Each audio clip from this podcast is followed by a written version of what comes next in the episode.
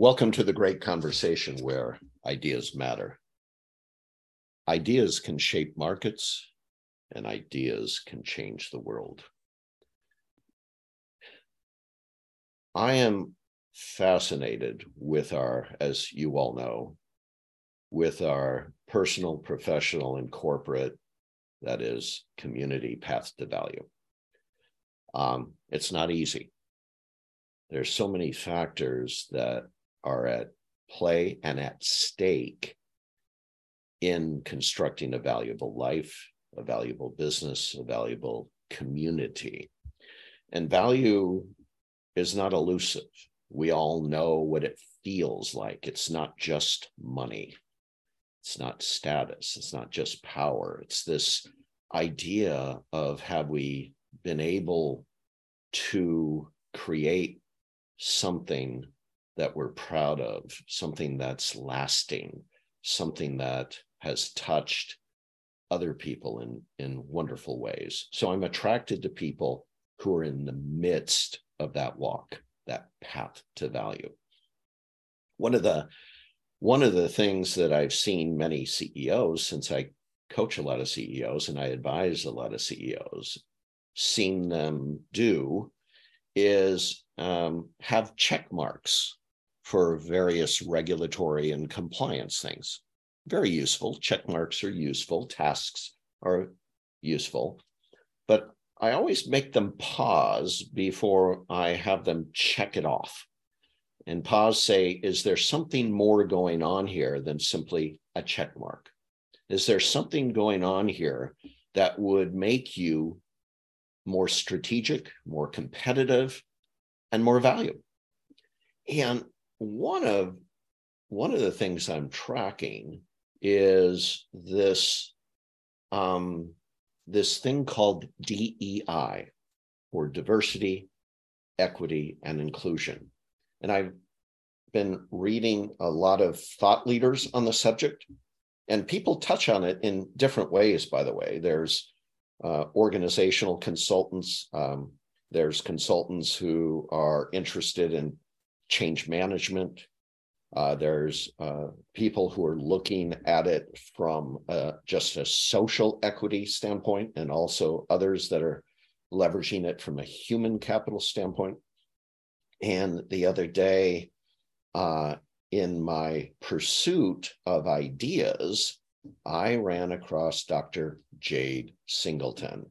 And I asked her to be on this podcast, and I just can't wait to have a, a great conversation with Jade. Jade, welcome. I'm so, so thrilled to be here. Thank you so much for having me. It is an absolute honor. And, and those of you listening, you'll see why in a second. So, Jade, have, let's have some fun first. Okay. And because uh, it's unbelievable the historical context by which you're even here. Tell, tell, tell everyone your your historical roots here, your ancestral roots. It's just amazing. Yeah, yeah. So, um, I yeah. So, I, you know, I think we're talking a little bit about Sarah Jane Academy, which is is my um, my program here for um, for DEI practitioners, um, being named Sarah Jane. So, my aunt was actually the first Black woman uh, in the United States to be a professor. Her name was uh, Sarah Jane Woodson. Um, and you know, the family has a long history of pushing equity and inclusion um, over the years and years. And um, we come from a Jefferson Hemings background, um, for, for those of you uh, that are aware. And so these kind of difficult conversations, right, that come up in DEI are really a part of our, our fabric uh, ever since I can remember. Well, uh, uh you know, you slid over that pretty quick, and people don't necessarily grasp that tell us Jefferson Heming connection. What what who is that? What are you talking yeah. about? Yeah. Yep. So, um, so uh, Je- for for those who don't know, so Jefferson had a um, a. We're talking Thomas Jefferson, Thomas Jefferson, one president. of the founders of our country. Keep yeah. going. Yes, yes.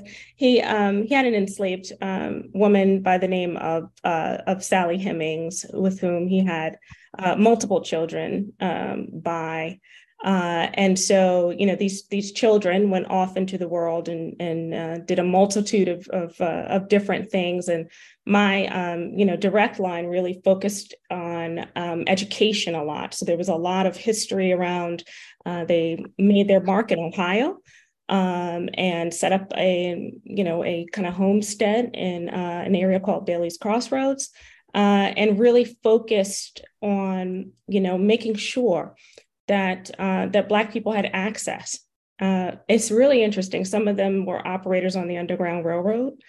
Um, so I had two uncles that were operators on the Underground Railroad and were killed actually for what they were doing as far as aiding and abetting uh, and, and helping slaves to be able to get to freedom.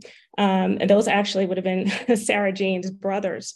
Uh, and so it was a long, long um, history, just year over year. And then, of course, moving into like the civil rights movement and so on and so forth. So, this struggle um, for equity and also being um, this kind of hybrid of, of what it is to be an, an American, right? The, the, it, it's very, very interesting because I'm kind of a, um, you know this this interesting um, hybrid, this interesting uh, dichotomy of this love uh, of America and it's it's you know the the the business pursuit and the the entrepreneurship, etc., and then also having to kind of balance and battle uh, inequity at this at the very same time, you know. And it's and I always say that's interesting because it doesn't get more American than me, you know. And a lot of times when we talk about DEI uh, folks will say, well, you know, this seems a little anti-American. It seems like it's, you know, very social focused and it's not. And uh, and I always kind of bristle at that because I'm like, I am literally, you're literally looking at somebody that is from the soil and the fabric of the country. Uh, and DI really doesn't have anything to, to kind of do with that. So I think there's a lot of kind of misunderstanding um, just because we're all embroiled, just like I am, kind of in this this this this kind of intricate dance that that lives in this gray nebulous area uh, that makes it difficult for us to to talk to each other and talk straight. Wow! First of all, I love your language. It's so evocative. Uh, Thank you. Soil and the fabric, and I and I feel it in you, and I and of course I can see you right now too, but I feel it in you, and um, what other what what the audience should also understand though is also your individual pursuit in your career. You touched on the very fabric of capitalization in america at many different levels. Go into that background a little bit before we get into some of the dei ideas Sure, absolutely. So, um, so I came out of uh, the banking industry, um, investment banking more specifically. Uh, worked at Freddie Mac and and Fannie Mae and Global Finance in uh, at uh, Capital One Bank. Uh, so that's really where I grew up right, was within uh, the banking system, but really focusing more on the human side of banking. So I worked in asset management, which was really a lot of servicer relationship um, management, which was very interesting, very cool to do. Uh, and then I also spent a lot of time, though, focusing on strategic transformation. So, adaptation, uh, digital evolution, how are we going to get folks to kind of move along? You know, the investment banking can can can can feel a bit legacied in, in a lot of ways. And so how we're introducing this new fintech and keeping um, you know ourselves competitive, um, how do we bring the people uh, along with this?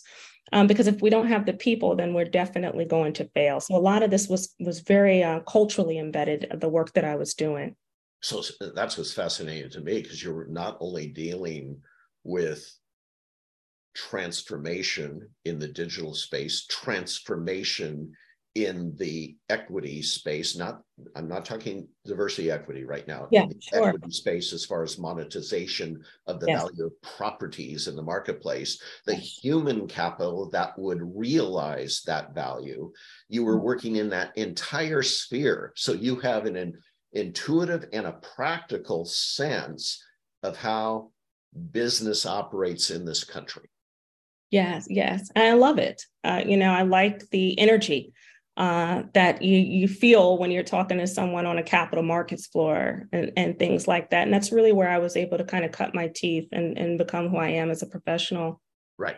So now, given this unique, again, you, your roots go back to the soil and fabric of the nation this idea of individual freedom this idea of the american dream the, yes. the you know the so so uh, within the context of the great experiment too because it was an experiment the yes. beginning of this country was an experiment up until then we the people were captured under caste systems in europe mm-hmm right? If you think about it, political, yeah. religious, we didn't have the ability to necessarily break out of the molds that we had inherited through our through our genes and our yes. right. So so it wasn't this idea was a great experiment.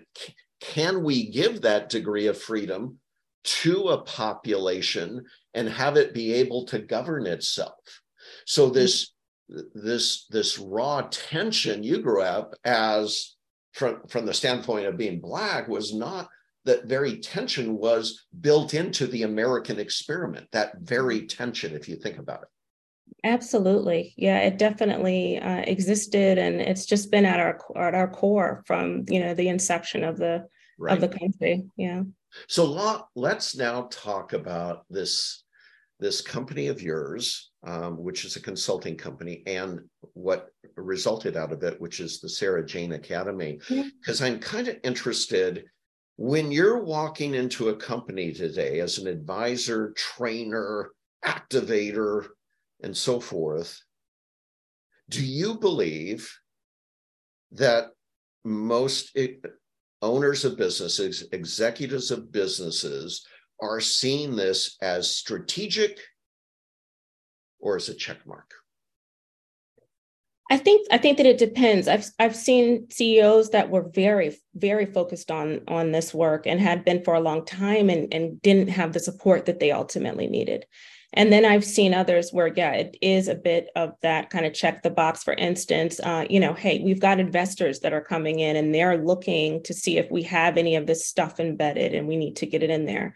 I think regardless of the the kind of um, the intent or how they feel about it, my job is to really help them understand how the world is is ultimately shifting uh, what they're missing by having an inequitable system, the markets that they may be missing. So coming in with some really clear and clean uh, case study that speaks their that you know speaks their language, um, and not trying to uh, you know uh, force an ideology. And I and I think that's where a lot of practitioners can go wrong. I'm not trying to force an ideology um, upon anyone. I want them to be able to see this is the way forward. This is how society is moving.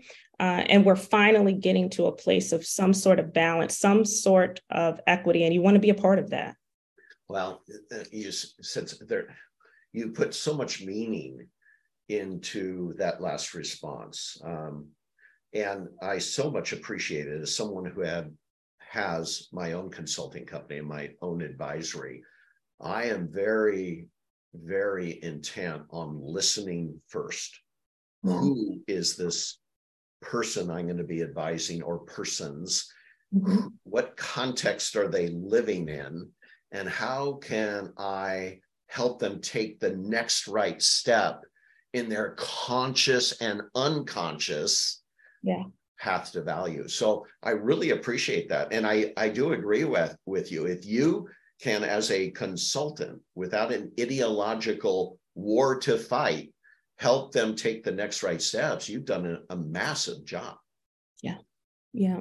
That's that's interesting. Take me through if I brought you in today, take sure. me through the process that would help me achieve that kind of strategic impact on my company? Absolutely. So, the first thing that you would want to do, or I would want to do coming in as a consultant, is do a diagnosis. And so, um, the first thing that I'm going to be looking at is I want to know where your cohort demographics exist within your organization. For instance, I want to know not just kind of where your majority Black population sit within the organization, I want to know the Black female um, where a Black female lesbian sits within your organization. I mean, I want to drill down into intersections. And the reason why I want to do that is because I want to see how these different demographics uh, have or don't have access to decision making. Um, and I want to see kind of if there's anything that might be clogging your pipeline, your internal mobility pipeline. And I'm going to pause there and just explain a little bit about why that would be the first thing that I would want to look at. The reason why that's the first thing I want to look at is because for all the wonderful business cases that we all know about, you know, the more diverse your team is, the better your bottom line, et cetera, et cetera. That only matters if the team is diverse that is making the decisions. So, your managerial level, you're not going to see any ROI if you're just diversifying at the lower levels, right? So, the first thing that I need to do is kind of take a look and diagnose where are your folks? I want to see who's coming in, who's, and I want to see who may be stuck. And then I want to have a conversation about that. I also want to look at pay. I want to see what folks are being paid. I want to see who's being promoted uh, as well. And what are those processes? Uh, how do they look? And then who has access to some of the internal mobility that um, that exists within the organization. So, for instance, I want to know, um, you know, let's say the most coveted skill set in your company is the problem solving. You you know, you people who can solve a problem get the biggest reward at your at your company. Fantastic. Does everyone have access to problem solving specific training like A3 thinking, etc.? Or are there people that are being kind of left out for whatever reason that aren't getting the informal tap on the shoulder to, you know, opportunity? And how can we bridge those gaps? So that would ultimately be the first thing that I would do and where I would be able to help uh, the most kind of right away. Uh, and that's interesting when you do the assessment there. Um, nature versus nurture. Some people have these things innately. Yes. And therefore, when they go through training, they accelerate through pretty quickly and adapt and are agile. How do you help them with the nature versus nature thing in the uh, nature versus nurture thing in the training, or even before that, if we want to get to root cause, how they identify and hire those people from the very beginning? Yeah. So so one of the things is that they have to get honest about what the culture actually is. Uh, not the boilerplate um, you know, terms that they have kind of underneath their logo. I want to know what your actual culture is so that I can have, you know, provide some really informed um, consulting. And so I, you know, once we're able to kind of excavate that and go through that, we're able to better identify uh, whether there's any biases uh, that might exist there. So let's say you have a, a culture where it's, you know, hey, we're, we we like to hire hard charging, uh, you know, bull in China shop, get uh, get it done type of individuals.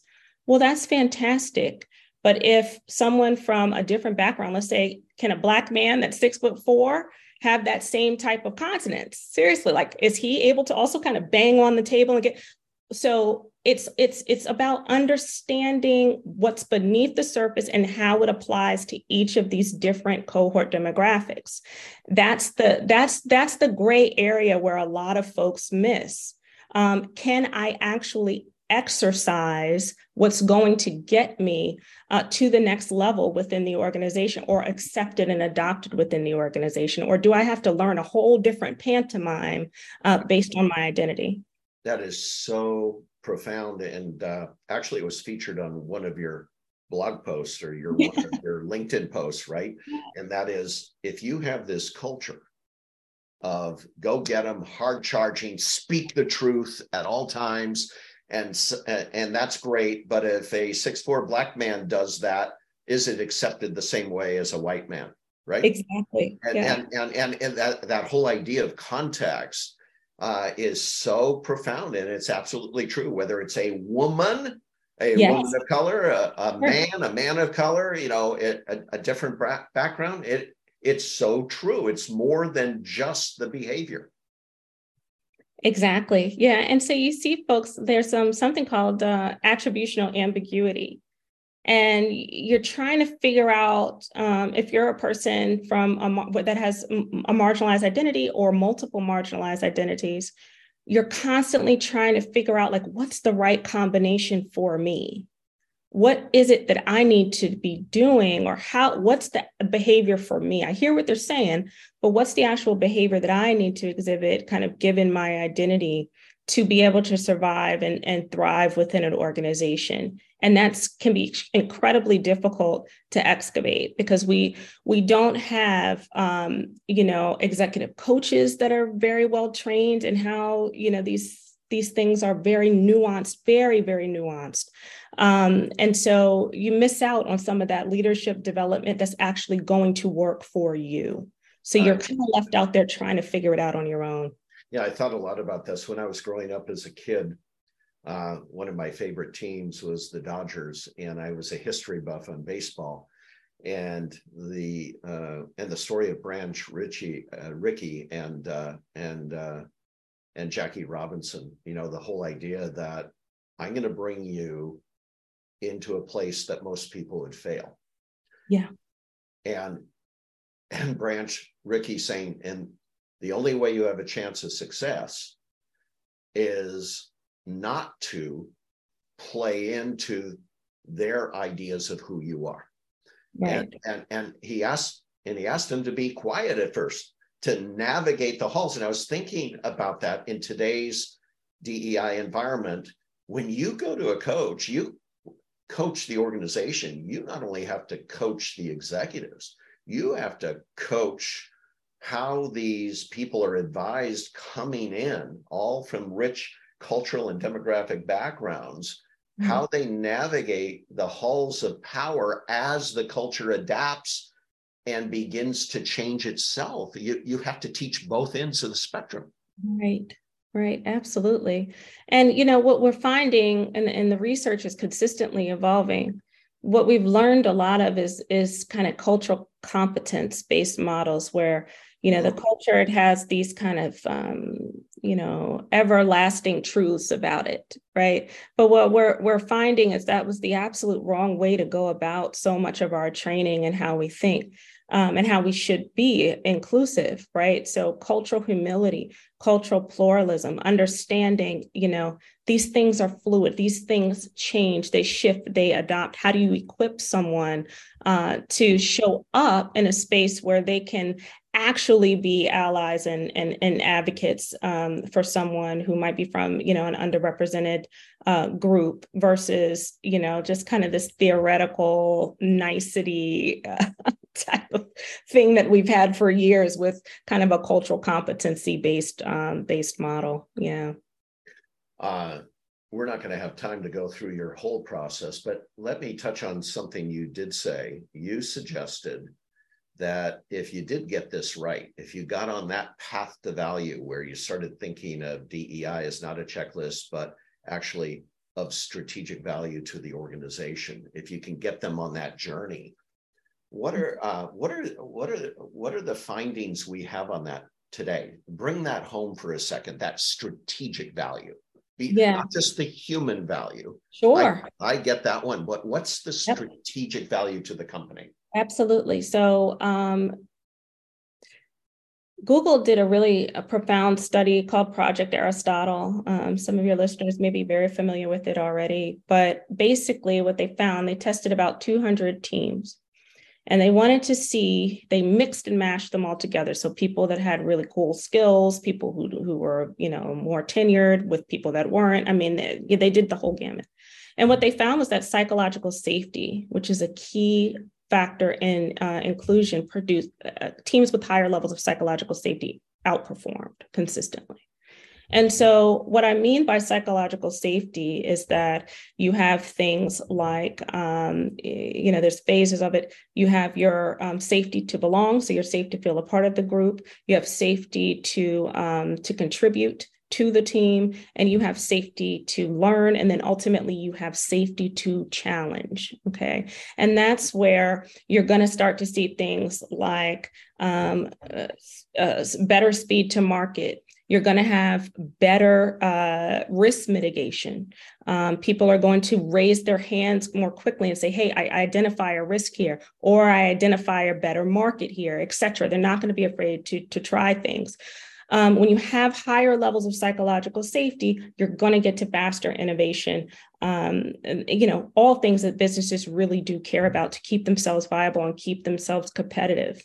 Uh, and when you're talking about a diverse um, population of folks, psychological safety is is so very critical because as i mentioned with that attributional ambiguity your folks that are from underrepresented populations we are constantly scanning the environment to determine whether or not this is a safe environment in which to challenge in which to belong to in which to learn from right? So to me that's the the biggest um, and best um, you know uh, ROI that you could you could have is being in an environment that's psychologically safe, that's actually realizing true inclusion.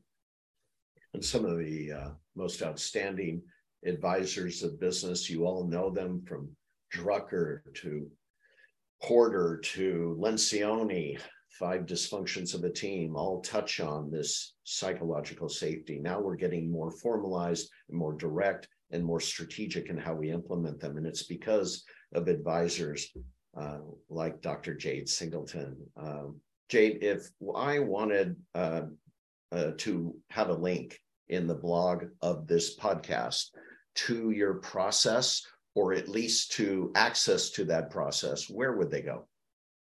Well, definitely you can find me on LinkedIn. I'm always there hanging around. Um, and also you can check me out at the sarahjaneacademy.org uh, as well, where you know you'll be able to see some of our materials there. This has been a great conversation, Jade. Thank you so much. Thank you so much for having me. It's been a pleasure. Chat soon.